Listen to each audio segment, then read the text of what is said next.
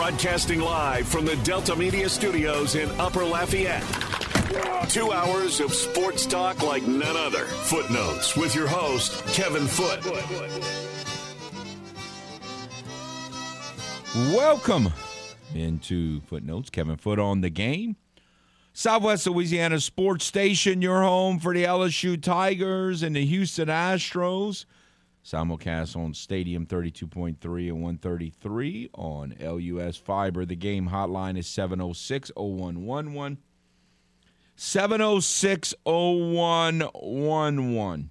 Uh, there'll be some time to utilize the hotline today, but the first two segments would be the best time to do so. We will be speaking with uh, Michael Schwab Astros baseball, the Juice Box Journal, a little later in this hour, and then we have on the schedule for about ten fifteen. Southside High head football coach Josh Fontenot. So looking forward to those conversations. Right now, what's on top of my mind has been I don't know if y'all have heard this, maybe like for the last 15 or 16 months. We've talked about it on this show. Uh, the Saints need to acquire a running back. A running back. Like they've been, we've been talking about the most of the world's been talking about it. Most of the Saints world, anyway, has been talking about it for the last three or four months. I've been talking about it for 15 months. The Saints need another running back, a veteran running back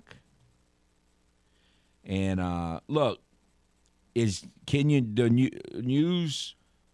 You know, since we last spoke, the news broke about Kenyon Drake that he's the odd man out in Las Vegas. He's a guy who's not extra old. He's not extra young. I think he's around 28. He um, at times has been a number one back, not a lot. He has, you know, they got a new coach with the Raiders, Josh McDaniels, and, you know, they drafted a running back out of Georgia that they like. He brought a couple running backs with him from the Patriots that he likes. So he's kind of the odd man out. And he was coming off an injury for last year, broke his ankle late last season missed like the last four games of the season, something like that. And he has played in all three preseason. Were they in three preseason games? I thought I read that he played in all three preseason games. Were the Raiders? Yeah, the Raiders. They might have been in the Hall of Fame game. But anyway, um, so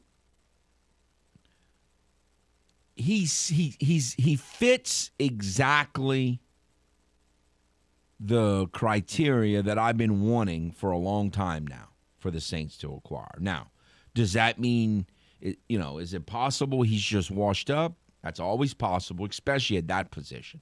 Guys hit the wall hard at that position. And so I understand that's a possibility, but unless he just can't block, which I'm certainly not an expert on Kenyon Drake's blocking ability, but you know, he you know, he went to the great school. I mean, he has to learn all the fundamentals, right? So, um, unless he's just not a good blocker, I I just think he's he he'd be a perfect acquisition. Now, do you trade for him to make sure you could get him? You know, give up a six round draft pick or something and make sure you get him, or do you wait until they release him and then you try to get him? Someone else might get him at that point. Uh, you at least got to get this guy tried out. I, I think you know you, you, they've tried, you know Williams and Michelle and all these other running backs, and none of them were signed. I mean, again, I've heard a lot of people. They look at me like, "Yeah, okay, well, I don't want to hear anybody if if if Z28 gets suspended or hurt, you know Superman's going to be hurt at that time because Superman is always hurt. So, I mean, and then and then what you're gonna then you're gonna say, oh well, we got Tony Jones. Well, we found out about Tony Tony Jones.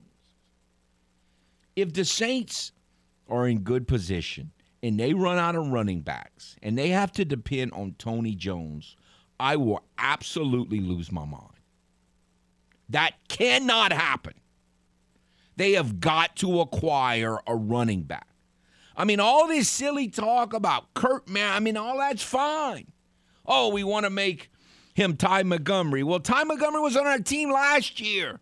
I don't want Ty Montgomery. I want an NFL running back. They got to pick up a running back.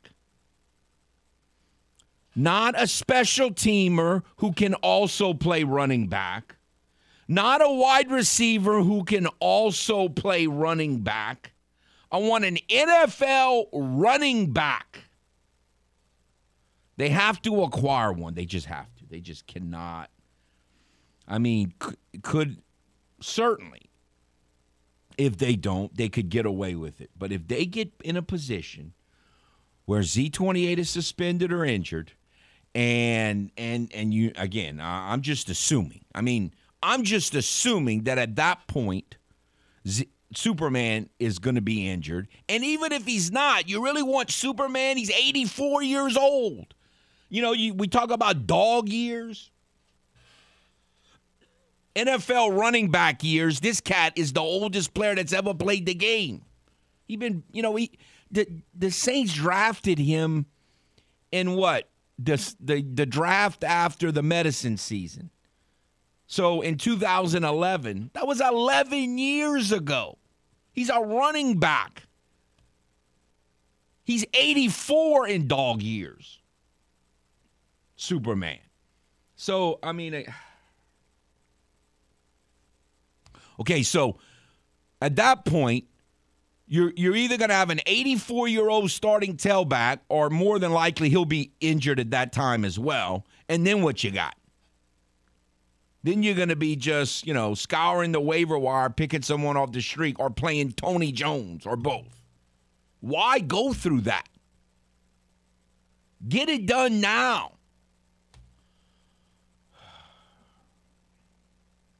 Just it, just better not happen. It's too it's gonna be too late to cry about then. Gotta address it now. Don't wait till then. Do it now. Gotta have an NFL running back on this team. Got to. There's just too much on the line. There's too much potential heartache down the road. They have got to get this done now. And look, I would love for it to be Kenyon Drake. I'm already thinking about nicknames for him. The cat called himself a playmaker yesterday. I, I think that's what we want to call him. If he, any, I mean, call the man a playmaker. Call him playmaker. We already got a nickname ready for him. Let's go. I'm ready. He's got a great. First of all, his his real name Kenyon Drake's a great name. So his name's so good, I don't even need a nickname. But we gave him one anyway. I'm I'm already ready the playmaker. The other thing that we've heard is that Antonio Gibson is sliding down the commander's depth chart. Some people are suggesting he's all the way down to being a kick returner and a third string running back. This cat's young, Antonio Gibson. I mean, they need to consider that. I mean, I don't know what it would take to get him, but they need to at least make a phone call. I'm not saying I'm tired. I'm locked in on any one of these individual running backs. I just want a veteran NFL running back. Somebody who has led an offense, even if it's for just half a season. Somebody who's been a bell cow running back for at least half a season. That's what I want. Let's go to the game hotline. Hello. Morning, Foot. Good morning, sir. Nah, uh, man, Yankees fans lost their ever loving mind, man. Did you hear hear hear RP three this morning? What that Yankees fan was doing? I I, I did not know, sir. So they, uh, they apparently they had a Yankees fan last night that poked a hole through his hot dog. Oh yeah, I saw that. I did see that. Yes, I did see that. When I came in today, they showed me the video of this. I, first of all, how did anybody get this on camera? And second of all, what was he doing? Like, That's Yankees fans for you, man. They delusional, just like Paul. That's probably how he eats his hot dog. Like I said, I promise you, that's how he eats it. Nah, maybe if you do that with a link of boudin, maybe that might be a, a different story, you know. I mean, but still, I don't think I'd even ruin a beer like that, you know. I mean, come on, man. Nah, uh, I got another question for you, Foot. Now, let's just uh say uh Jameis gets hurt, Andy Dalton gets hurt, and you gotta rely on Ian Book and and Kamara gets hurt, and you gotta rely on Tony Jones. Man, wouldn't you lose your mind then, huh? huh? Maybe let- then you'll be a Cowboys let, fan, let, huh? let, let's not talk about It's too I, depressing. I, I mean, I wanted to ask you it yesterday, you know, but uh, I forgot. But man, what would you do, man? I think I think I'd have to go visit you. I, in I don't even know if Ian Book's going to be on this roster. Like, I don't even know if he's done enough to even be on the practice squad. I- Did you draft him on the fantasy team? oh, come on now. come on now. Oh, mother. Not no chance. Boy, no milkshake. Oh boy. Thanks for the call. All right. Well, Take care. yes, sir. Go Thank you. Cowboys. Um, well, go Cowboys in the first game for sure. Um, after that, you're on your own. But it's um, I don't know. It's just got to happen. I, again, I like Kenyon Drake because he can catch the ball in the backfield. He can run. He's done both roles. He's been a backup. He's been a starter. He's experienced. You know, no culture shock. I'm all for it now. Is he 100% healthy? I don't know. Again, there are health concerns, and it is true that running backs seem to hit the wall uh, quicker and get washed up quicker than a lot of other positions. So they got to figure all that out. I'm not saying I got to have him, but I got to have one. And he seems like as good a cho- uh, an option as any of them that we've talked about from the very beginning. I still don't know what book he is. Where is that guy? They're killing me. All right. Well, uh, we got the official news yesterday about the Cajun starting quarterback. It, you know, we t- we we've over the last month since camp started, we've talked about all the reasons why it would be Chandler Fields and all the reasons why it could be uh, or it would be potentially uh, Ben Wooldridge. And, you know, essentially what it came down to, I think, is they wanted to be a, you know, for, for those of us that are old, like me, who remember Howard Cosell, Monday Night Football in the 70s. He used to talk about um, playing not to lose. He hated the prevent defense, and he used to say something like, um, "When you play not to lose, that's usually the result." And um, I think, in the end, Coach Dez and Coach Leger, they want they chose a quarterback that they think can go out and win them game. Now, again, the the trick is to be able to hit big plays without turning it over too much. And I don't think they want to play scared. I don't think they want to continue to try to win games by just just only because we have fewer turnovers than you, even though they want to have fewer turnovers. I think they want to win games by throwing the ball down the field and taking advantage of the strength of their team, which is the um, the wide receiving core. And so it was an offensive move. It was an offensive decision. And when we, I mentioned it yesterday when when we saw the second scrimmage, it was obvious that Chandler Fields was the one that was capable of throwing those deep sideline routes to a tight end. like a Neal Johnson or to wide receivers who could get down the field. And so, um, and he and he had that fantastic fantastic pass to, to Caleb that we talked about a little bit yesterday. Kind of threw it right, really hard, you know, good arm, and, and put it in a very small window to a covered receiver. So, in other words, they're going to be aggressive. They're not going out there playing not to lose. They're going out there with a mentality we're going to try to win this game. and it's going to be fascinating to monitor as the season goes on. How many big plays they hit in relation to how many um, turnovers they can uh, and, and how they monitor or can reduce the amount of turnovers. Also, as expected, not a surprise that he's been kind of throwing out hints is that Coach Des announced that um, they do have a plan, expe- especially early in the year. And what that means, if it doesn't work, they'll just drop it. Um, but early, you know, I don't know if it's going to be every third or fourth series that Ben Wooldridge will get into the game. Uh, very similar to what they did with Andre Nunez and Levi Lewis back in 2018 when Coach Napier first got here. So, very interesting scenario. Uh, again, I think Cajun fans, and Cajun fans aren't unique, fans of every team across the country, especially, in, you know, if you're at like a high school level or if you're like at Army or Navy, who, you know, where you just run the triple option, most other fans across the country like an aggressive passing game.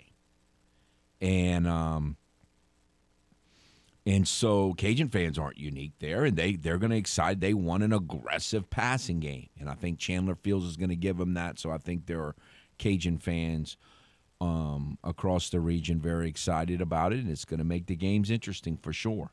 Um, could be a lot of big plays, and we'll see how that plays out. Again, it all starts against Southeastern first Saturday in September. Should be lots of fun. All right, let's do this. We'll take a timeout. We'll come back and continue to address those very significant issues and yearn, yearn, yearn for the day that the Saints pick up a veteran running back. At least that's what I'm going to be doing. We'll be back on the game, Southwest Louisiana Sports Station, your home for the LSU Tigers and the Houston Astros. Are you fluent in Footlish? Not to worry, we're here to help with the Footlish Dictionary. Oh, pleasure cruise. Pleasure Cruise. Now, a sports career where things seemingly came easy as the player was surrounded by the best players, the best coaches, and caught all the breaks. Also known as Tom Brady's career. Now, back to the man with his very own language, Kevin Foote and Footnotes on the game. 1037 Lafayette and 1041 Lake Charles, Southwest Louisiana's sports station.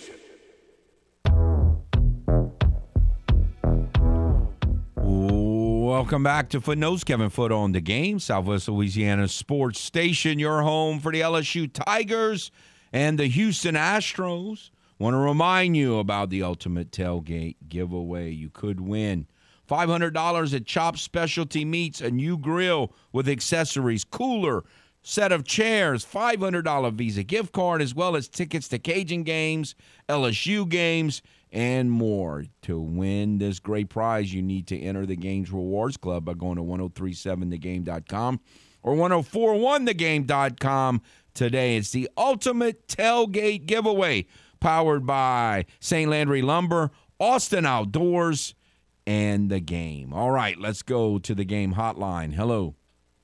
Hey, Kevin. Howdy, sir. Me. I kind of missed the first segment uh, a little bit, but I know, I know you were talking about Kenyon Drake. But did you hear the news that they were trying to Kirk Merritt out at running back? Yeah, but what does that accomplish? I mean, again, I don't want a special teamer at running back. I don't want a wide receiver at running back. I want an NFL veteran running back at running back.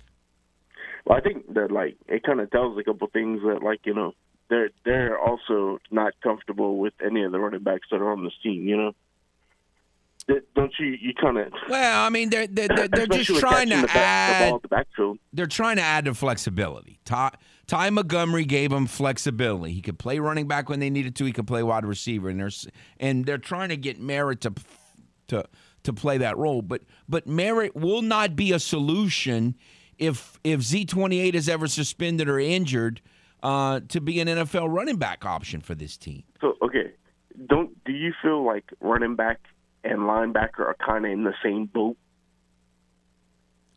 Uh, I'm not nearly as worried about linebacker as I am running back. No. But like, what if Demario Davis gets hurt? there is no replacing Demario Davis. So again, Demar, I look at Demario Davis kind of like I did Drew Brees all those years. Everybody, all they talked about was, "Oh, got to get a backup quarterback." Got to. I mean, I don't. If you lose Drew Brees, you're in trouble anyway. There is no replacing. Him. I'm talking about when he was in his prime, and so it didn't do any good anyway. I don't even worry about that. But but this that's that's more of a fluky thing. This running back situation is not fluky. It's not fluky to think that Superman's going to be hurt. He's always hurt. It's not fluky to be to say that Superman has always been old for a long time. And they got to address this situation. Yeah, well, I'm with you totally. Like you know, I'm just waiting for the news to break that we we signed Kenyon Drake. You know, and him and Alvin Kamara get along. Apparently, you know, they're like kind of like buddies. Anyways, um, yeah, I just I, I know we really. I think he would. I, think I would be that, on that cloud nine. needs uh, knows that they need another running back. You know what I'm saying? You would think. Uh, Yeah, it just I don't know. It- It'd be interesting if Kirk Merritt can actually be like a Ty Montgomery or Travaris Cadet or something like that. You know? I just, I just, I mean, it's nice that he has that ability. He's an intriguing player, but that's not going to solve the problem. So okay, all right. One more question. Uh, do you think this preseason or this last game coming up, are we going to see Jameis Winston or Andy Dalton, or is it going to be another game of Ian Book? Well, I'm expecting another game of Ian Book. Like, why would you get this close? And you know, again, well, the answer to that question is because you feel like he needs some playing time, which I I can understand that, but I just don't think they're going to go that route. I I don't know. I don't have any. No one's told me anything, but I I just kind of expecting to watch Ian Book um, crash and burn again. And how fair is that to like, you know, evaluate talent when you, You know, have that guy? That is a him? very interesting point because we, you know, one of the things that came up over the last week or so that is that Coach Dez w- dealing with the Cajuns talked about is that he's got he he to evaluate these other players and or or, or even to evaluate the quarterback position. He he want he want he tried to get like equal amount of reps with each one with like first team guys or set you know not like you know playing with a bunch of freshmen and then and the quarterback's just throwing a freshman with a backup offensive line. In other words, apples to apples comparisons, and and that's a good point. Like, how do you evaluate these guys at wide receiver when you got Right. Ian Book Obviously. throwing to him? You know, Exactly, and even the offensive line too. You know how everyone was getting on Trevor Penning that first game. How hard is it to block for Ian Book? That dude does everything wrong. he's just he's You know, just he, like he can't he can't navigate the pocket correctly. I mean, he just like It's just awful. it, it's Yes. uh, and like people complain about how like uh you know oh he's just a backup quarterback well i've seen you know there's other preseason games and there's other backup quarterbacks that look way better than ian book McPherson was more fun to watch than this guy. It's it's bad like Yes, it's awful. uh, anyways all right Kevin. Thanks. No, it's bad. And uh, just please don't ever draft another stupid quarterback. I mean, it's just like, I mean, Mike Buck was at least kind of sort of fun to watch because he had this cannon arm and could throw the ball deep. He didn't complete very many of them, but he was like, you know, having a this home run hitter, you know, that could come up and he hardly ever did it, but every once in a while he you know, he would complete hit a home run on for you. I mean, like, what other drafted quarter? I mean, they haven't had any. Like, stop drafting quarterbacks. I hate drafting quarterbacks. And and and you, and you drafted, gave away a third round for Garrett Grayson, who was awful. And then now you you know you trade up a fourth round for this donkey. I mean, just stop drafting quarterbacks. It's such a waste. And then people for years I had to fight. Want to go draft, draft a quarterback for what? They they just kill me with that stuff. No, again, I I he, we heard the Kirk Merritt stuff at the beginning of camp, how he could do both. It's nice that he could do both, but it's not going to help me. That's not going to help this team. That's not what they need. They need a running back playing running back. I don't want a guy who can't even, he's not even going to make the team as a wide receiver, but he's going to help you at running back. I mean, I, I kind of expect him to be a practice squad guy. He, you know, he flashed as a return guy in the last game. It's not that I'm against him, but I mean, he might have made the team last year, but there's just so much more depth at wide receiver. Let's just focus on a wide receivers being wide receivers. They're killing me with all this stuff. Got to have a running back. Now, I don't. Uh, I have not read that there's, I mean, I did not know that there's some sort of off the field relationship between Z28 and Kenyon Drake. were they at were they at Alabama together? I guess that's possible. I'd, I'd have to go back and compare the years, but that could be the, that could be the case. Um, even better. Z28 could be the reason. He could convince him to do it. Sounds wonderful. Whatever it takes. I mean, again, whatever it takes. Game hotline is 706 0111. We'll be talking Astro baseball in the next segment, but there was a big base, some big baseball games last night. it's easy when it's not your team. I will say that up front. But uh, a couple games ago, somebody, oh, how in the world can the Braves beat Scherzer? Well, I said at the time, he's just a man. He's a he's a very good pitcher, but he's just a man. Braves crushed him. Um, how in the world can the Yankees beat Max Scherzer? Well, he's just a man. Got beat again. Got roughed up again which I don't like. He's on my fantasy team. But um and then they pushed back DeGrom. So who knows? The Yankees might get hot all of a sudden. It's baseball. It can change in one day. All right. Let's go back to the game hotline. Hello. Man, you need to lay off the uh, the the drafting quarterbacks thing because I can tell you the same thing about cornerbacks. Remember Jean Baptiste in the second round? What a wasted pick. Linebackers, it's not, it's not an exact science, Kevin. Fred you, Fred Weary you, wasn't a wasted pick. That's day one was not a wasted pick. All the cornerback picks have not been wasted picks. Every quarterback no, pick has been wasted. I'm just saying you miss it's not an exact science. And the quarterback position, we talked about this the other day. Some quarterbacks have the ability to slow the game down, and some simply don't. They got by on their athleticism in college. And unfortunately, Ian Book looks like one of those guys. It's not like the Saints were the only team interested in Ian Book. And the Saints have not drafted a quarterback. works out, you're saying we got Joe Montana. The Saints have and not drafted a quarterback since 1971 that did anything. Oh no! And look, I'd argue that the Sean Payton's biggest weakness as a coach, and ironically, as big as an offensive genius as he's touted, he has never developed a quarterback.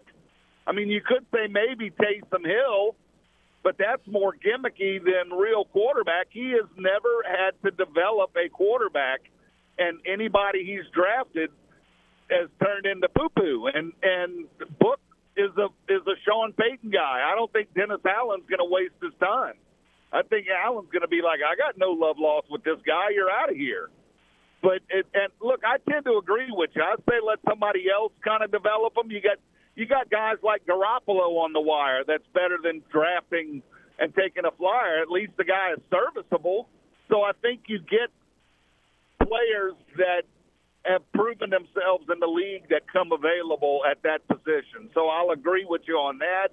But it's kind of hard to, to throw the whole draft process out Oh, the window because they uh, missed yeah. on quarterbacks. They can they y'all can draft quarterbacks all you want. I hope the Saints never draft another quarterback ever. Well, look, if you're taking them in the third, especially the fourth, fifth, sixth, seventh round, that's not a wasted pick. It's It's, a taking a flyer on a a guy. waste. And look, No. you can say if you want to fuss at him for missing on on Book in the fourth round, well, then you got to sing his praises for getting a, a Colson in the seventh round. So Well, it's- yeah, it's but that- that- you can do both. Science. No, this is not. It's they're not mutually exclusive. Look, if you want to pick a, you know, Tommy Stevens or somebody stupid in the seventh round, that's fine. But the first four rounds, you you you, you even five rounds, you, you can't waste picks on quarterbacks. That's stupid. Look, every team wastes picks in the first five rounds because it's not a science. You draft a guy based on what you saw. The guy's college game field was off the chart. Key, no, it He was just not. It was like not. That is That the- is the- not true. The Saints were The very much in the minority on Ian Book. He was drafted He way ahead of where he was supposed to be picked. Isn't he the winningest coach? I mean, the winningest quarterback in Notre Dame history. Uh, all that's a bunch of garbage. No, no, It's uh, That's sorry. Kev. It's No. about wins and No. losses in the in, in, No. in football. No. And the That's guy found a way to win. It's just you put them on the field, and it just looks like the game is too fast for them, And you will never know if a game is too fast for somebody until you put them on the field. Oh, no, you know, let did. someone else put them on the field, and you only take the ones that it's not too fast for. That's real easy. Look, I hear you. You just, I'm, I'm, I'm not heartbroken because the fourth round pick didn't work out. We needed a quarterback at the time, and No, they we took a didn't. flyer That- on no, one, we didn't. That's just it didn't silliness. work. We will never agree on that. Anyway, we'll Well, never. I don't want to with- there's a ever pick another quarterback. agree on, but it's kind of hard to sit there and trash the process. How do, how do you feel about a guy like uh, Ryan Leaf taking second overall and it didn't Totally different it's just not an scenario. exact science. You- Totally, you totally different scenario. until you get the guy and put him on the field and the bullets start flying. Totally different and I'm scenario. disappointed because I thought he was actually uh, uh, molded in the way the quarterback in today's NFL is going toward. You, the teams are drafting running quarterbacks, athletic quarterbacks, and uh, so I thought in that aspect, I thought they were sticking with the trend of what they wanted. And unfortunately, the guy just doesn't look like he has it at that level. Ju- he's you- just you he's just not move he- on. he's just not good. All right, I got to take a break. No sweat, bro. Always Thanks. fun. All right, take care. We'll take a timeout. We'll come back.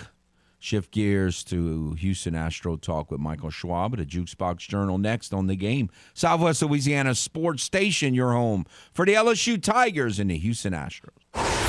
Here on Footnotes, you may not always exactly hear what you want to hear, but you will hear what you need. And of course, I got all these. Oh, you're an idiot. And, you know, what kind of Saints fan are you? Look, I'm not telling you what I want to happen. I'm telling you what's going to happen. What more than likely is going to happen. Back to more of the sports talk you need to listen to with Footnotes on the game. 1037 Lafayette and 1041 Lake Charles, Southwest Louisiana's sports station.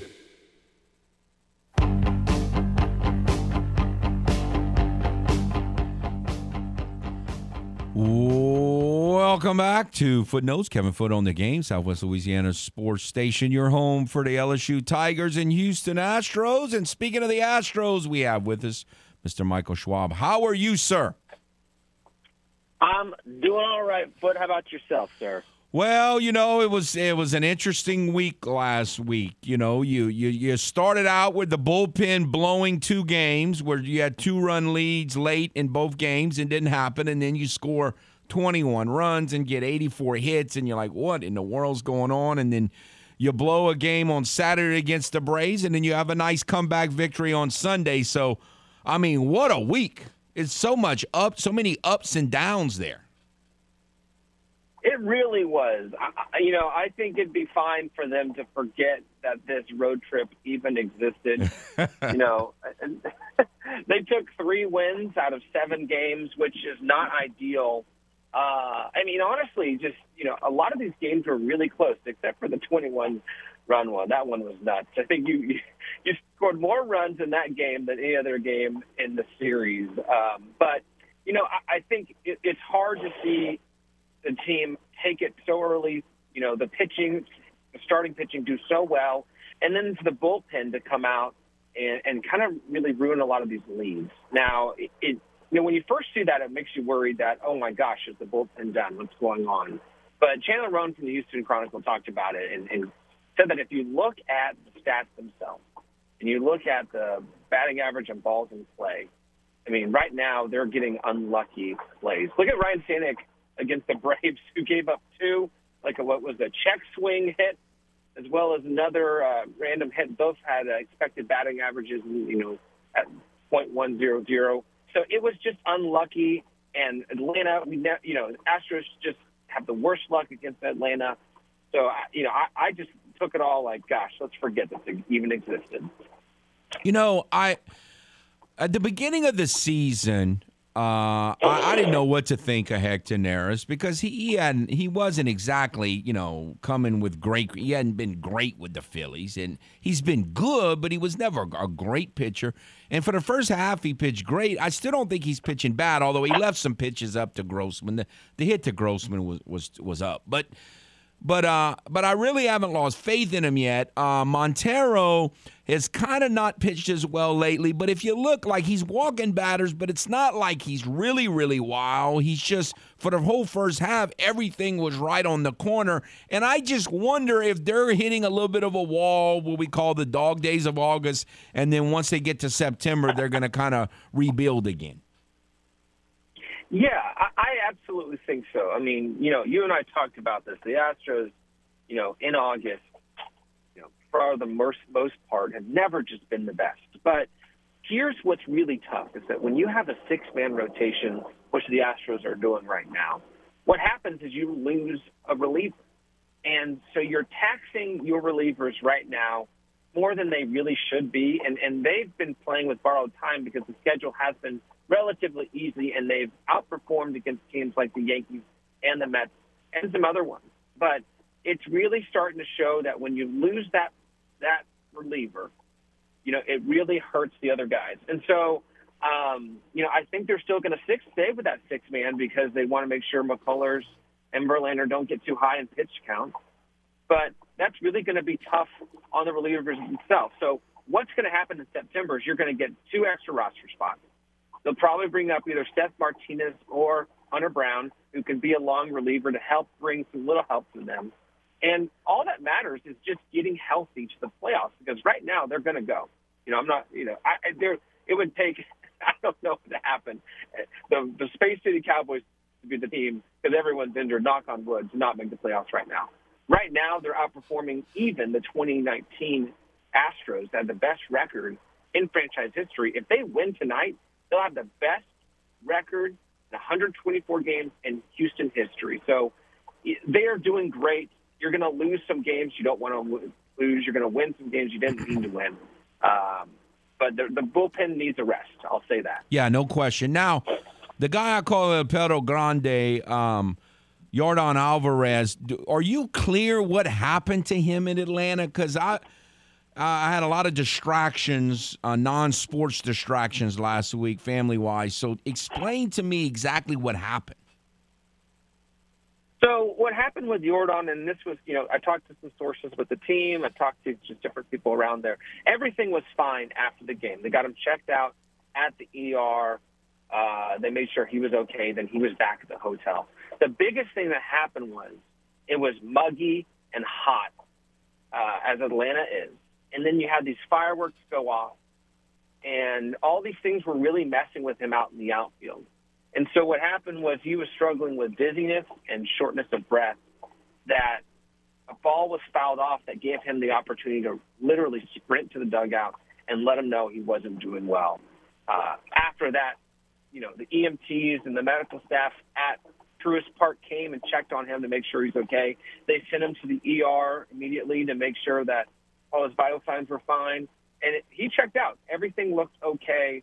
It was just precautionary, but it's those, it's a scary moment, especially as for fans to not know what's going on when your star player leaves the game for no reason. Uh, but he's fine.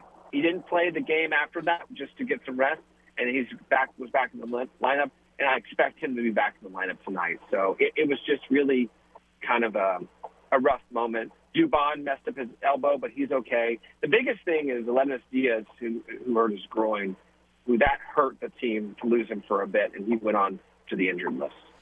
You know, and you wonder whether he's going to. A lot of times when guys go on cold or hot, then when they come back from the IL, it, it, they go in the other direction. One, one last thing before uh, we in, uh, we let you go. You know, Dubon early on, I loved his versatility, but he wasn't getting any hits, and he's starting to mix in a few base hits. So, um, you know, uh, he, he might really pay some dividends down the stretch. I think. I really think so, and I think Mauricio was a great trade. They got rid of uh, Michael Papierski, or I can't remember how the best way to say his name, but he was a catcher, LSU guy, great guy, but he wasn't getting the placing. And now you see that he's with another team. So really, they gave up, you know, a, a, prospect for nothing to get Mauricio, who is a versatile player. You can play him in the outfield, you can play him at second or shortstop. And so what he's pretty much playing is this Marwin Gonzalez position that they need the versatility. You need Aledmys Diaz. You need Mauricio Dubon. You need players that can step up in moments, specifically defensively, deep in the playoffs. And that's one of the great things about the Astros right now in years before. They have depth. They have extreme depth. And it, it, it hurt to lose Michael Brantley, but they were able to replace him with a bat with, you know, of course, Yordan playing in left and Mancini as well. So the depth is the best thing for them, and Dubon is stepping up to the plate. You know, I, for me personally, I just want to see him stay healthy and be, bring his glove. If he hits 200, so be it. He's more of a pinch runner. Maybe he'll pinch hit sometimes, but really they just need him for his glove. All righty, sir. Well, we appreciate your time as always. Let's hope this week is a little less kind of Rocky Mountainish than last week. Yeah, it's our home series, and Carlos Correa is back in Houston since Game Six of the World Series of last year. So they'll you know pay tribute to him, and the crowd would cheer as they should. He's one of the best shortstops to play with the Astros, but uh, it'll be an interesting series versus the Twins. It'll, it'll be good. So let's see what happens. All right, thank you very much, sir. Michael Schwab. Th- thank you. You too. Michael Schwab of the Juice Box Journal. Appreciate uh, his comments as always, and uh, no, the whole thing with El Perro was kind of strange, but hopefully that is behind, and we will take a time out, come back, finish out the first hour next on the game. Southwest Louisiana Sports Station, your home for the LSU Tigers and Houston Astros.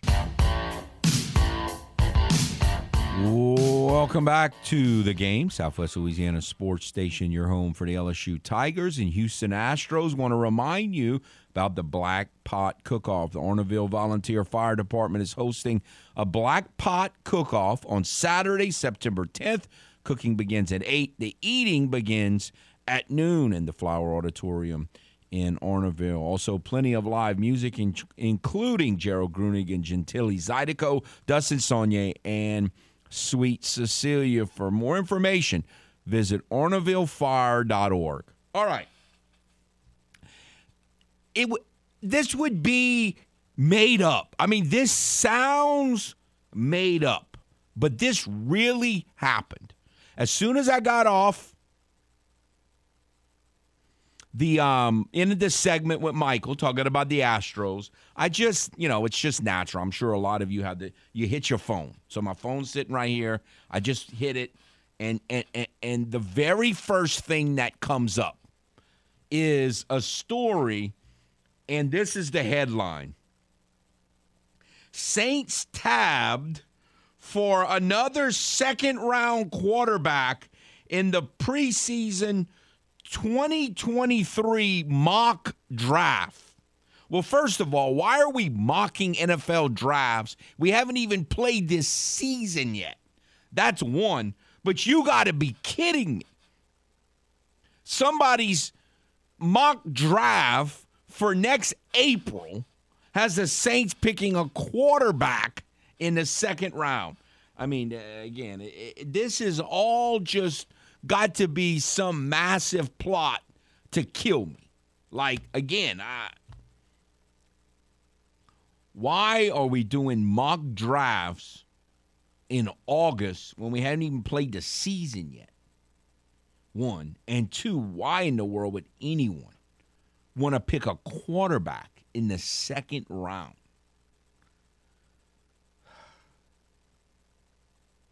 I, I, I just, these people just kill me with this quarterback stuff. And again, we, for the we've been talking about this for years.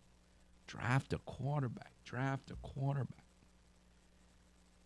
They want to draft a quarterback. It just it just, it's almost like the fact that that was the first thing I saw. Just it's just absolutely amazing. The, the odds of that are, are it's just insanity. Another hour to follow. Stay tuned. Broadcasting live from the Delta Media Studios in Upper Lafayette. Two hours of sports talk like none other. Footnotes with your host, Kevin Foote. Welcome into Footnotes. Kevin Foote on the game. Southwest Louisiana Sports Station, your home for the LSU Tigers and the Houston Astros. Simulcast on Stadium 32.3 and 133 on LUS Fiber. The game hotline is 706 0111. 706 0111. If you would like to get in, if you agree with Joey or disagree with Joey about picking a quarterback, uh, we certainly can discuss that. Been doing it for years. My my opinion has not changed. If you have any opinions on running back, Kenyon Drake, no Kenyon Drake, you know, if you're comfortable with Kurt Merritt being the backup running back, I don't even I disagree with that, but any of that certainly. Uh, if you have some opinions on the Saints settling its quarter, I'm the Saints, the Cajuns settling announcing a starting quarterback in Chandler Fields. It makes sense. I mean, he's been the backup for a while. He's been here for three years, so it's his turn.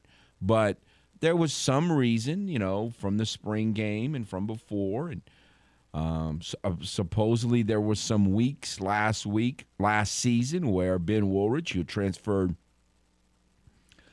uh, I think it was in January of 2021 of last year, uh, from Fresno State. It picked up the playbook really quickly, and there were some weeks where he would have been the backup quarterback last season had Levi been out. And so certainly we could talk about that. Major League Baseball as well.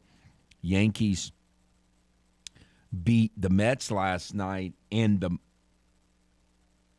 and the Cardinals won one to nothing. Jordan Montgomery throws a one hitter.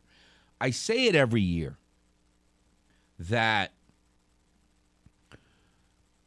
there are pick, there are guys that are acquired at the trade deadline that they're not big headlines. It's not who we've been talking about for weeks. Who's going to get this guy? We don't even know maybe a lot of times if he's even going to be traded. And Jordan Montgomery was traded for Harrison Bader. It was late. It was right before. It was late that afternoon. Right before, uh, you know, very shortly before the deadline didn't, you know, it, it, raised some eyebrows. Like, why are the Yankees trading a starting pitcher? when they don't have that much starting pitching. And but it wasn't, you know, everyone was talking about Soto, and that, you know, that's where all the focus was. And this guy has been fabulous for the Cardinals. I mean, incredible. He's probably done the best of everyone who's been traded. I mean, it's you just never know how that stuff's going to play out. All right, let's go to the game hotline. Hello. Morning. Good morning. You know, uh, some of you talking about Montgomery.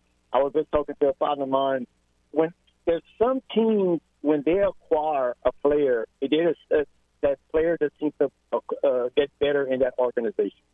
And uh, there's about four or five organizations that I could point to, and I think St. Louis is one of them. It just seems like when players go there, they just seem to get better. No, that that that's fair. I mean, the Rays do that, and the Astros have done a good job with that at pitching, yes. and, and and your yes. team's one of them as well. Yes, yes, and you didn't pretty much name all the ones I, that I'm talking about. And it, you know, Kevin, is this?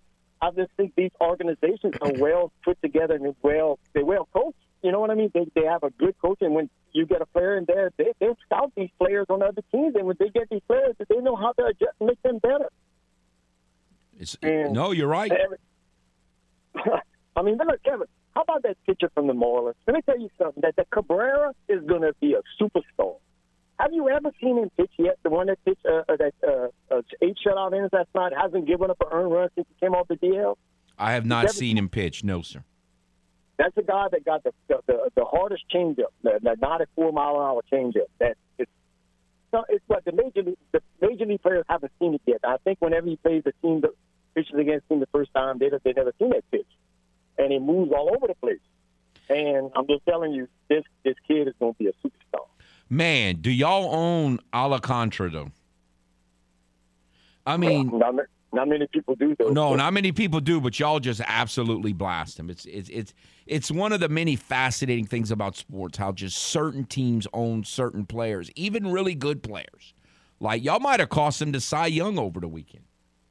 Well, I tell you what though, I know he's ugly, but boy, I love me some ginger girl. Oh, Kevin, that's going to be the I think a key to our puzzle, buddy. Wait, He who's that? Ginger guard, that's for me. Oh yeah, well, Kevin. You know, he's going to be our number one probably going to the next season. oh come on. I on. think so. Who, who, I mean, I, if he, either him or Buehler. I drafted that guy last year. He got hurt. He's out for the season. Sick. Well, yeah, I drafted him last year too, but he was, he was, doing great before you got hurt? Yeah. I'm just telling you, this cat's good. This cat's So, good. so let me. Uh, I- I- is your only concern from here on out? Is your only concern for your team the, the bullpen, or or is there any other concerns? My, my, my concern is Dave Roberts. That he's going to be too loyal to a certain cl- a guy, a certain closer, and if he's too loyal to him, that might cost. But you know, let, let this certain closer go out there and, and lose a game in the playoffs. That's probably what it's going to take. And then after that, he'll put another guy because he's going to have a bevy of guys in the bullpen now. You know, Kevin, you, you the Astros do it every year. Come full season, we're going to lose some of them starters and put them in the bullpen. Because our bullpen's going to be fine. We got Treinen coming back. We got Graterol coming back. And then we got Dustin May. I mean, we're going to be fine with the bullpen. I just need my manager to understand that this old uh, punk reliever from the uh, Boston Red Sox is pop on. He ain't good no more. Well, I agree with you. And I, if Dave Roberts gets, uh, understands that, he did it when we won the World Series. He backed off Kenley Jansen. And he put Urias at that closing at the end of that series, and we won it. And I think he, I think he needs to do that again. And uh, if he does it, we'll be good. I think so. But I can't wait. So I think, buddy, I think it might be me and y'all again. Well, Revenge. We'll see. A lot, lot of games to play between now and then. I appreciate the call, sir. Thank you. Right. Take care. All right, let's go back to the game hotline. Hello. Yeah, um, yeah. When I saw Drake get released, I was thinking that, um, you know, I think he'll with a nice acquisition. Makes sense Nice to me. Yes, sir. Uh, but I guess you want to wait though. You want to wait to see who else is going to get cut. I heard, well, of course, you know when you do something like that, you risk on lose. You know, you risk losing that player to another team. Right. Because uh, I heard someone, you know, a Ravens a Ravens fan, and think about that Ravens, that little Alabama connection. You always see players from that uh, college, university. Yeah, they've had so many injured running backs. I can imagine that their fans are wanting that too. Yes. Um, Trey Ragas, man, you think he'll ever uh, get some um, some playing time in the NFL? I don't know. You know, I This thought he did time. pretty well in the preseason for the Raiders last year. He didn't stay around long, and he's done okay so far for the Rams. I don't. I don't know. I, I don't know if it's going to happen for him. Yeah. Hey, man, hey, what what's the fascination of everyone get Jimmy G, Jimmy G, and then you hear some of the reports like in the off season, this dude just basically ignored team calls, the team officials. So that, that can't look good. You know, I'm surprised.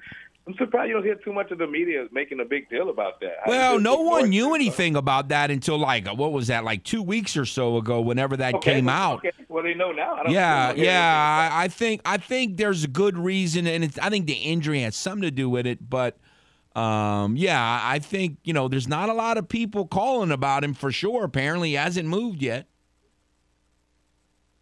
Um, I see him in um, what team? Because I, I, I see a team can use him, and I, I just don't think Cleveland's that team. I, I, to me, he doesn't have an arm, man. Yeah, I, I, I would not want him. If I was Cleveland, I wouldn't pick him up. Um, you know, it wouldn't it wouldn't shock me. I know it's crazy as it sounds. If the Yucks do it, just to have a veteran backup, because if Brady goes down, they got nothing behind him. Speaking of quarterbacks, uh, is Winston going to get any type of playing time? I don't think in so, but I, I don't. I don't think so. I don't think they'll risk it, but we'll see. And one, one more thing. One more thing. Um, I don't know if I heard you. Well, I kind of Michael Thomas hamstring issues. Did you did you talk about that? No, I've been trying to ignore it. It's kind of a mind over matter thing. It's too depressing, but I don't think it's anything big. But yeah, I don't want. eh, I, I, you know, I don't know what to think of it. I don't want to build it up bigger than it is. If it's not a big deal, but it's certainly, you know, can be uh, potentially depressing after waiting for two years. Yes. All right, thank you. Thank you. I'm gonna wait until we know if it's really something to worry about because I, I, I, don't even want to go to the edge of the cliff, much less jump off. I mean, it's possible I'll need to if that gets even worse. All right, let's go back to the game hotline. Hello, Kevin, howdy, sir. what's going on? Oh man, we're just trying to get through the dog days of August, as they call them. Yeah. Well, so uh, give you a little uh, analysis here since uh, my team's nowhere close to being major league caliber. The Yankees trade deadline, they they don't get Castillo. They trade Montgomery, who's doing great, and they get Frankie Montas. They're worse off than they were before, and they weren't winning anything prior to that. For I know where they got your Yankee fan out there that likes to call in. Hey, Yankee fan, y'all ain't winning jack, okay? uh, the Houston, the Houston Astros are going to be uh, the AL pennant winner. Um, how's vasectomy doing for y'all? Who's that? Christian vasectomy. Oh, I, I like him. Uh, you know, he, he he's he's not playing every day or anything. I mean- No, he doesn't. He plays what once every three games. But but what he is, he pinch hits most games, and he's he's a he's a good. I like him because he just has that ability to to dump that one-two pitch in the right field for a single with a runner on second and two outs. I, I really expect him to win one or two postseason games with some big hits late for us. Well, I'm I'm glad to hear that. I'm also glad to hear you say he doesn't play every day. He's y'all's backup catcher. Right, he that's is, What, yes. that, that's what he is. He's a backup catcher on a good team. He's a starting catcher on a crummy team, which is what Boston is. But he has good at bats. He's a veteran hitter. He has better like Candy's hit He- some for some pop, but he he's has good at bats. He's doing well this year, Kevin, but look at the back of his baseball card. He's not consistent. He's going to do one in the next year. If he's still on the Astros, he's going to hit 222. Trust me. I've seen him for too many years. Uh, the Mets, I know they they getting all kind of love. Oh, Degrom Scherzer, Degrom Scherzer. Well, we saw what that does last night when the lowly Yankees uh, beat them. So uh, it's still the Dodgers and Astros. I don't see any way around that. Um, y'all got McCullers back, although he wasn't as sharp in his second outing. But the Dodgers got uh, May back, so that's going to help uh, them out uh, tremendously. They still have Urias, and I know people aren't sold on Gonsolin, but you know He's been still has an ERA yes. with right around two Yeah. uh, and it's 15 and one. You know, with with a good bullpen, that's all he needs to go is five, six innings in the playoffs. So I- I'm still pretty sold on uh, Dodgers and Astros as far as that goes. My club, you know, there's no hope for them until they get rid of Bloom and Cora. This organization's not going anywhere. So not a good thing there. and I've got a Yankee fan friend who's been telling me for a long time until the Yankees get new ownership, they're never going to do anything either. So I don't know. We'll see. Yeah, I true. got a Yankee buddy too in New Orleans, and he can't stand how He's nothing like the old man. Nothing like the old man. He would have solved all of these problems. but uh, bygone days. Yes, sir. Okay, I appreciate just it. wanted to Thank- give you my synopsis, and I wanted to get an update on uh, how Vasquez doing. What about Mancini?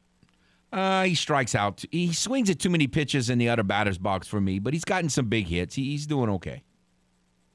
Okay, and so you still think who's going to get in? Seattle, Toronto, Tampa Bay? I think You're not so. giving the Orioles a shot. No, I'm not. No, I think that's what it's going to be. All right, well, we'll see. All right. All right, Kevin. Take Thank care. you. We'll take a timeout. We'll come back, shift gears to high school football. We'll be talking with Southside High head football coach Josh Fontenot next on the game. Southwest Louisiana Sports Station, your home for the LSU Tigers and Houston Astros. You know the routine eat, drink, sleep, and sports. All day, every day.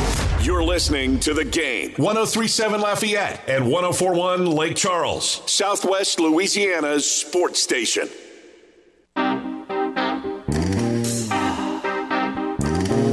Welcome back to Foot Footnotes on the game with Southwest Louisiana Sports Station, your home for the LSU Tigers and Houston Astros. High school football. Delta Media's got you covered. We'll be giving you St. Thomas More on the game, 1037 Lafayette, the Acadiana Wrecking Rams, FM 97.7 this year. The Carencro Bears on Z1059. The Southside Sharks will be on Mustang 107.1 Vermilion Parish Game of the Week on 106.3 Radio Lafayette. St. Landry Parish Game of the Week, News Talk 98.5, and the Barbe Bucs on the game 104.1 Lake Charles. We have with us Southside High Head football coach Josh Fontenot. How are you, sir? I'm doing good, man. How are you? Well, do you kind of feel like a scientist? You know, last year y'all kind of were mixing some, some things up, experimenting on offense and and kind of had some growing pains and now you got a lot of guys back this year you're kind of experimenting a little bit on defense. I don't know if it's a scientist, but it, it's uh, it's keeping us on our toes. I, I'll tell you that much. Um, yeah, we we just kind of trying to find what uh, what fits our kids the best this year. Offense, we feel good about where we're at, you know, and, and understanding everything. And we we needed to make some changes on defense to fit our personnel. And uh, Coach Mouton did a good job of finding something that we think will fit us now and in the future. And uh, we're going through it. We'll see how many growing pains we have with it. So on the offensive side, I mean, I think you got like seven starters back. So what were the things that gave you trouble early on, and where did y'all get better at at the towards the end of the year? And then, uh, you know, what do y'all need to do to take that next step in this new offense this year? Early on, it was it was just the um, the understanding of how much ball handling was involved uh, in the run game and and getting those things clean. You know, we would be inconsistent. It would look good at times, and then at other times, all of a sudden, we would mess it up, and it would kill a drive, or we'd put the ball on the ground. So as the year went on, that just got a little more second nature. And you, it's it's like anything else. You can practice it all you want, but until you do it live and in a game, it's just it's just different. And the other thing that we we started out slow with that really became an asset towards the end was how physical we were, and we were coming off of playing offense around here, kind of in the flag football style, where we threw it way more than what we we needed to or what we wanted to really, and um, you know we had to change our mindset mentally up front and and in the backfield to be a physical team. Well, the beginning of the year that wasn't the case. And uh, towards the end of the year, it kind of got rolling a little bit with the boys understood what it took to play this style of offense, and then um, kind of took advantage and, and it helped us at the end of the year that we were maybe a little bit more physical than physical than some of our opponents, which had never been the case. So moving forward, same thing. Now we should be able to start the season physical, And if there's something that we need to get better at throughout the year, it's going to be throwing the ball more consistently because I still believe with what we're doing, the the real threat of a of some kind of pass downfield has to be part of it for us to really be successful.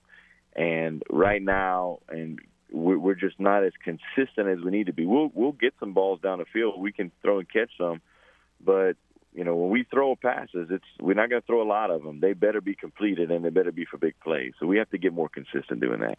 Speaking with Southside High head football coach Josh Fontenot. So to do what you want to do in this flex bone, obviously you got to have a quarterback that can handle it, and you've got an experienced one now in Landon Batiste, and that's got to be comforting. Very, very. You know, we're we're turning over more responsibility to him. We have uh, situations where he'll let him let him choose between two to three plays to make sure we're in the right play.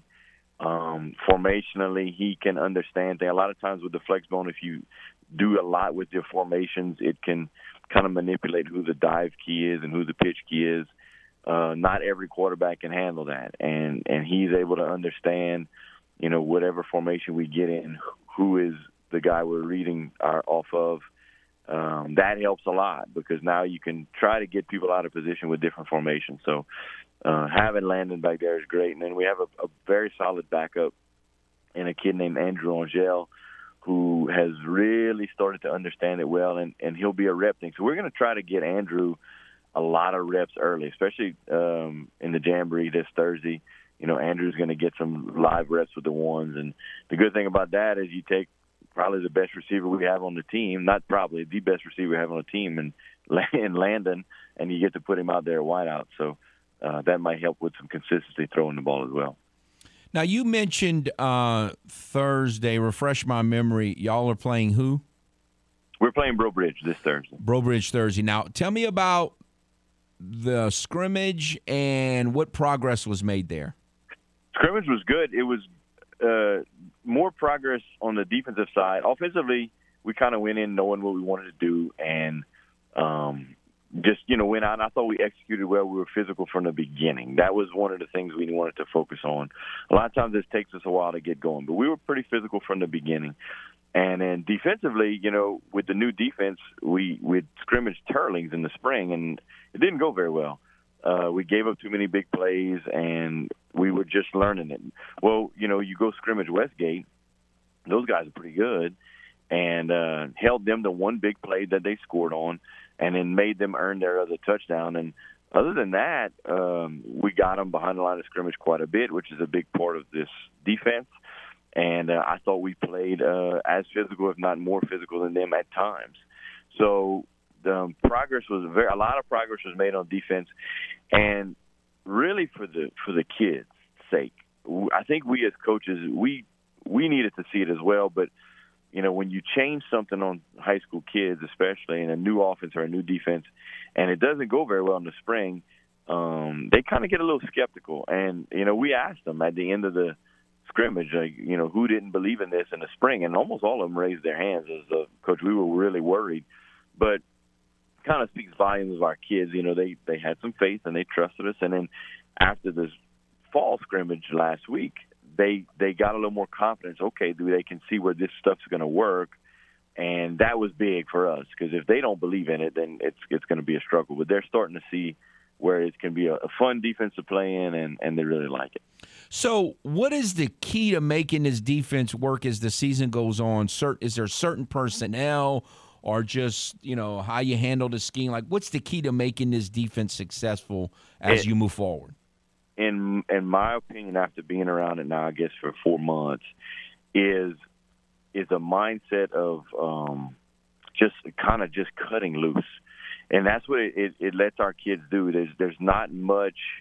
Uh, you know, basically, it's it's almost like a vocabulary lesson where we call a we call a word, and they have a job, and it's very sound, and it it puts kids in the right position. But if you don't play with a kind of a, a terror or a relentless motor, it's not going to work. Like you, you have to play at a really high level. There's no, you know, extend your arms to the defensive lineman and see where the ball's going.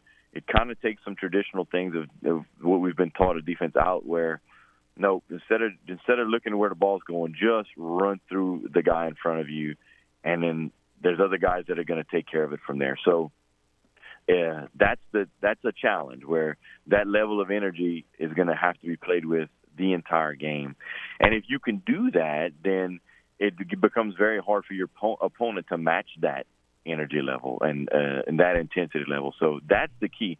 Yeah, everything else falls into place. You still have to have good technique and and have to have be in the right position and know everything, but um, without the energy level and intensity level, there, there's no shot. All right, again, we're speaking with Southside High head football coach Josh Fontenot. And look, it's no secret. The two most successful programs that are in your district now that Carencro's back in recent years is Acadiana, who's won this district many years in a row, and Carencro, who's been in, who was in this district for years, and then went to 4A, won a state championship a couple years ago, and and the style, a lot of a lot of running the football uh, with those two programs. A lot of physicals on the line of scrimmage. So, how much of what y'all do is about matching those programs and trying to catch up to what, what they've done? It, I tell you what, it it was part of the conversation for sure. I mean, um, you know, it, the biggest factor for us when what we try to do offensively and defensively when we made the switches both sides was is our personnel for our kids um, that matches them better. But at the same time, it, you you got to play into okay. If you want to win a state championship, which is the ultimate goal of anybody, or you even want to win a district championship, the team that's in your district and now the other one as well, they're physical and they just out out physical people when it comes down to it. So we weren't going to be able to beat them doing the things we were doing before because we weren't physical enough. So and you and you see the success that uh, the Acadianas and the Carencros of the world have had. I've also looked at like at Church Point. Church Point's a traditional wing T team. They've been in the quarters and semifinals here in the last few years. So there's there's starting to be a, in my opinion, a conversion back to uh, success in some old school style of offenses because uh, a lot of high school teams do not want to play physical football anymore. So for us to be able to match the teams we were playing, we had to become more physical. The way we decided to do that was changing up on offense and defense what we've done, and I think it's helped. You know, we played Carencro close last year, or, or, or towards for most of the game. We gave Acadiana as much as we could handle. Uh, you know, last year we got closer to them, so it's it it's coming. Like we're we're we're able to hang around with those guys, whereas before they just ran through us and we just we weren't even giving our kids a chance, you know. So it did. It played into it. There's no there's no denying it. All right, so uh, you are now in a huge district with a you know Yeah. probably as big a teams amount of teams in your district as anybody in the state. Maybe as a scheduler, I'm sure you love it. But tell us about the few non-district games you have, and and are you do you fully embrace this huge district? I, I like it. I like just just because what you said, uh, scheduling. I hate I hate scheduling. Uh, I, it's like a, uh, it's almost like a lobbyist, I would imagine, in politics, where you you trying to talk to this team, and then they might have somebody else on the line. It, it's just a miserable process. But uh, yes, having to find two non-district games was quite enjoyable. And this year we played Notre Dame uh, in the past. Coach Cook and I talked. We'd like to keep that game. That'll be week one, and then uh, week two Cecilia. So it's not like we win easy, you know. Um, we we go uh, Notre Dame, Cecilia, and Carencro. That's our first three, except Wow. Carencro being the district game. Yeah. So we'll we'll jump right into it. Um, you know, Notre Dame. Uh, the good the good and the bad about playing Notre Dame is that you don't find many, if any, team more prepared in a week one situation than them. So uh, you you got to go in there and really be ready to be disciplined and and get everything right to beat those guys. So that helps us to be that ready mentally. And then Cecilia's been super successful. They're they're going to be another good team this year. They're really really fast. Um, they have a lot of guys coming back. So uh, week one and two, it's it's uh, just strap it up quick because there's no there's no time to to warm up. Absolutely not. That is uh, that's a really tough schedule, and like you say, some um, you know, Notre, you talk about being physical. I mean, Notre Dame's played Yeah. physical football for years, and, and and I'm sure Cecilia's physical in spots, but also very fast in others. So that'll be. It'll be it'll be very interesting. Do, one one more question. You know, one of the things that's been kind of weird about this district to analyze is obviously it was just awful what happened at Calcasieu Parish a couple years Yeah. ago. But do you do you is there any way of judging the, the, the, the from that area, or is it still too early to know all that? I, I mean, you know, we we talk to other coaches around. We, you know, I don't try to put much merit in that until you see him on film, but I don't think so. Uh, you got to think Barbe's going to be better. I just because it's Barbe. I mean, it's too much tradition there. They they they have too much support. You know, they're going to be better than what they were last year. Sam Houston's up and down. I think in the uh, you know when we first got into the district, Sam Houston was a really really talented team. They weren't they were lot they were young last year, so I think they'll be better. And Sulphur, uh, they to me they've been the most consistent one. They were the only ones that played um, during the hurricane year when that all happened. I think that helped them, uh, but you just you just don't know because we just don't see those guys. We don't go Yeah. to coaching clinics with them. We don't do seven on sevens with them. You can't really you can't really tell. So to answer your question, no, I don't know. It's know. kind of a mystery Uh, there. That's what I was thinking as much, well. Yeah, very yeah. much. But I, I'm pre- I'm prepared in my head for Barbe to be a lot better than what they were last year, and Sam Houston as well. And then Sulphur, I think uh, it'll be the same. They'll be consistent. I don't know that they're any better or worse. I just don't know until you see them. All righty, sir. Uh, it's always a great time talking to you. I appreciate it very much, and good luck to y'all. Thank you, man. Appreciate it. Take care. Josh Fontenot. I'm so old. I remember watching him as a high school football player. You know, going to Ville Platte and watching him play at Sacred Heart, and uh, and I've covered him for years now.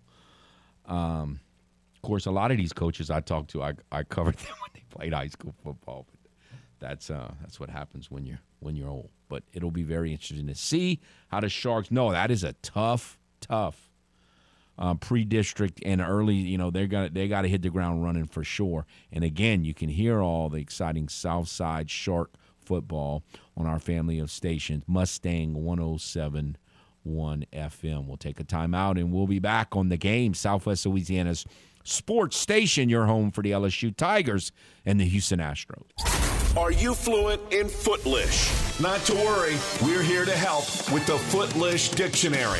The little MVPs. The Little MVPs. Now, a Major League Baseball team that struggles to win games despite having multiple MVP winners on its roster. Also known as the Los Angeles Angels. Now, back to the man with his very own language, Kevin Foote and footnotes on the game. 1037 Lafayette and 1041 Lake Charles, Southwest Louisiana's sports station.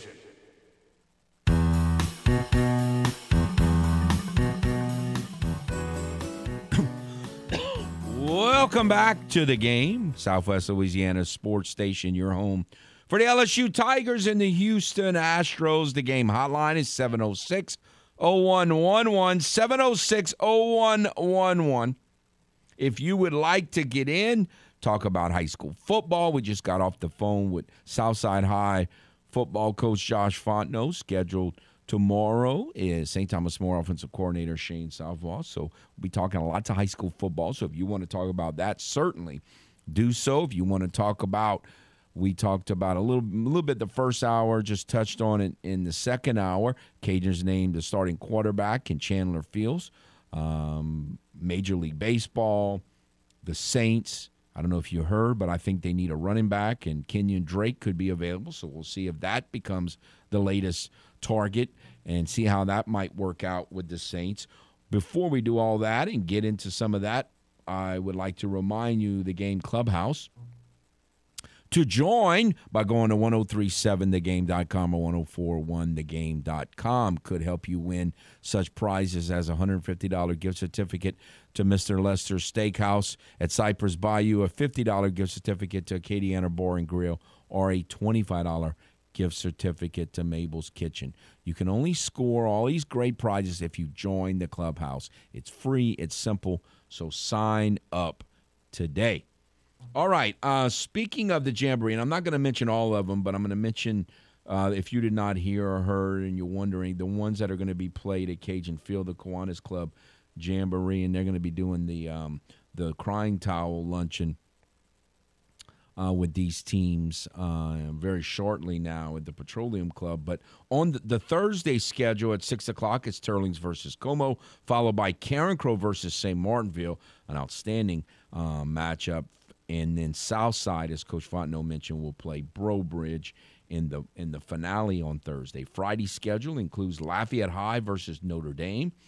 So I'm sure Coach um, Fontenot and his staff will be looking at that game very closely. Lafayette High's in in their district, and they open with Notre Dame, as you just heard. The second game is Cecilia, who they're going to be playing in what I think he said week three. Uh, no, week two, because the third game is Carencro, and against St. Thomas More, and then the finale on Thursday on Friday is Northside versus Acadiana. So, um, lots of uh, teams hoping to uh, make make some progress, answer some questions before the season opener on what is that September first or second. Let's go back to the game hotline. Talk to our old friend here. Hello. Morning, Kevin. How are you? Good morning, sir. Listen, I, I called the end of Coach Fontenot. Uh, am, am I correct that they were initially on the select side after they did this last little thing, but they petitioned to go.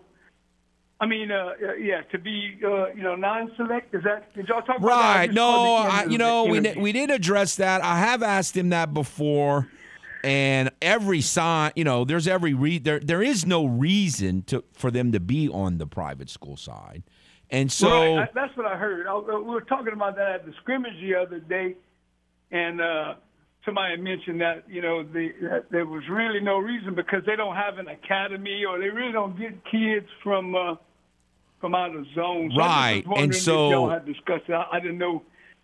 I didn't know if they uh, if they had gotten yeah, that decision or decision anything like that. that decision's not going to be made. I think sometime the the beginning of first week of September they're going to have that meeting, all right, yeah. and, and so right, we'll know. Okay. And every expectation is that they'll be with the public schools. Yes. Yeah, yeah, I, I heard that too. I just was wondering if they had that decision yet. No. Yeah, Kevin, boy, it's going to make for some. Uh, I, I, mean, you know, you know, we've had our, our discussions before, and but uh, I, I really think uh, they need to do something about the playoffs. I mean, it, just some of it's just terrible, Kevin. I mean, you know, you when you when you have games that you know you you don't even have any competition till you get to the quarterfinals, and sometimes not even not even in. I, I think it's going to make the playoffs a lot better and much more interesting to uh, you know to be involved in. So I think it's going to be a good thing. All right, man. Listen, uh, don't worry, Kevin. Can you give Don't me a worry, running Hey, back? Kevin, don't worry, Verlander's pitching tonight. You don't have to Oh no, yeah. Oh yeah. Uh, hey, I, I, I'm sure there's a psycho Met fan like me He's going. Don't worry, Max Scherzer's pitching. Don't worry. How, how did that help him against the Braves? How did that help him against the matter. Like Yankees? say, they're human and they only pitching. So I mean, you know, if they give up one run, it could be too many. So that, that's a very. Always listen.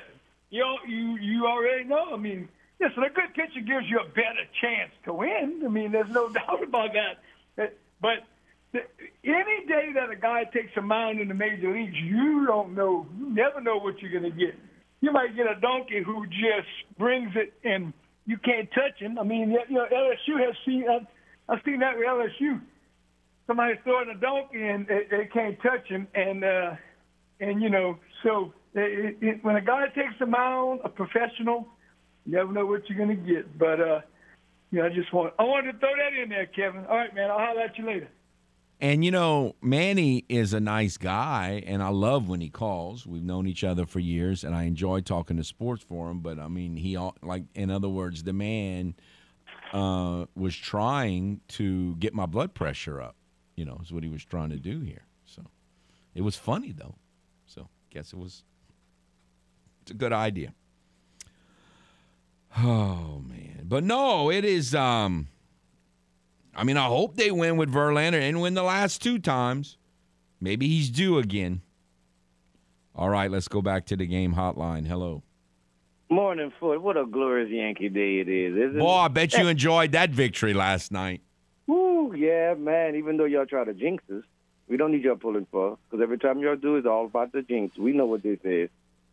Woo, you know, Foot, I want to say that guy's very creative. You know, talk about a genius with that wean in beer, man. That go to show you the creativity, non-delusional about a Yankee. Man, I'm telling you, man, I'm going to try that. I'm going to try it. I yeah, but why would man- you why would you ruin a perfectly good hot dog to make it a straw when you already have one? I think he even perfected it. Oh. He, he, he need to put a patent on that. I like just go to show the creativity foot. I mean, come on, man. You can't get it nowhere else. No, I, I, you know, you know what that tells me that the Yankee fans have been driven absolutely bonkers by their awful August. That they're all losing their minds, and which I get. I mean, I sympathize with that emotion, but I think that's what's going on. The, the Yankees play in August has driven them all crazy. That's that, that's your delusional sitting in. now, foot. I know that you had some delusional fans call in today. I got to address it. For one, just when I thought the man came to his senses, he was on the fence to become a Yankee. He went back being delusional. You was that close. What are you talking close. about? You. Why? He was that close. I mean, you, you heard him all season so far about his ugly socks. I, I told you, I said, the man will be a Yankee. The man is coming over just like his players, the Babe and the rest. You know, they all come jump to be a Yankee. So, I mean, he just went back being delusional, you know. So I definitely want to let him know that after this month is uphill for the Yankees. And we to go all out and win the World Series. I want them to know, y'all heard it from me. We're to get back healthy right. It's to be a takeoff, just like the plane. And we're to take off and we're to win the World Series. Guarantee it. Guarantee it. Now, he's welcome now to sign that application and join us. And join us. I'm, I'm, I'm offering that to him. You know what you sound like, fans. and I can't remember the guy's name. You sound like that old Houston Oiler coach from the early '70s. We got to find that clip. Oh, Pre-game buddy speech of the Houston Oiler coach from the early '70s. last but not least, though, I don't know about that guy. I'm, I'm about to see what you're talking about before I um, had that look for that one. but you know, I love what Joey called, man. That's the only man that can get your blood boiling the way he But he's do. wrong. The cat wants to draft a quarterback. Is he crazy? We don't need to draft no quarterback. I ain't gonna lie. I really don't disagree with him, but that one I have to on that part there. But I mean, look, he did have a lot of great tape. I would love to hear y'all two in a 30 minute segment debating. Because y'all go at it, Foot. Oh y'all no, go at it, man. we've been arguing for years. Absolutely. But I'll let you go, Foot. I just want to say this. Go Yankees. Uh, all right. We'll take a timeout. Come back. Finish out today's show next on the game. Here's our game plan. We're going out there this, this first half, and we're going to explode like a bomb. Then the second, we're just going to get higher. Third quarter, we're going to get higher.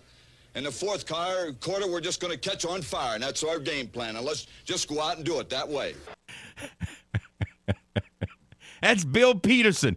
He actually coached at LSU early and as an assistant coach in his career, and he was the head coach of the Houston Oilers in the early '70s.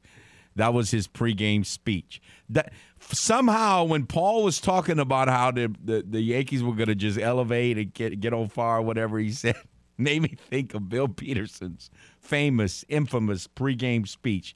Cats are going to just going to explode like a bomb, and it is going to catch on fire, just like that. I don't know. I think it's hilarious. Bill Peterson. It's amazing. I mean, he's got how many organizations, and the Saints were one of them, just completely inept in that era. And it's just just funny. Bill Peterson, his infamous pregame speech. Paul said the Yankees are gonna they, when they get to September, they're gonna just catch on fire. They're just gonna explode like a bomb, and they're gonna just catch on fire. We'll see how that plays out. But the Astros are playing at home against the Minnesota Twins. Carlos Correa coming back to Minute Maid Park. I'm sure. eh, I don't know. I, I don't think they'll boo. I, I think it'll be all. You know, again, I if, if Carlos Correa goes to the Yankees or the Punks or does one, you know, one of these um, high price and he goes to the highest bidder, then I'll lose a lot of respect for him. But if he go, you know, I don't know where he's going to sign. No, he's not going to resign with the Twins. But you know, if he goes to some other place and helps rebuild, I got no issues with him. None. I'll have no issues with him. I'll only have an issue if he goes to like to the highest bidder and he just, uh, you know.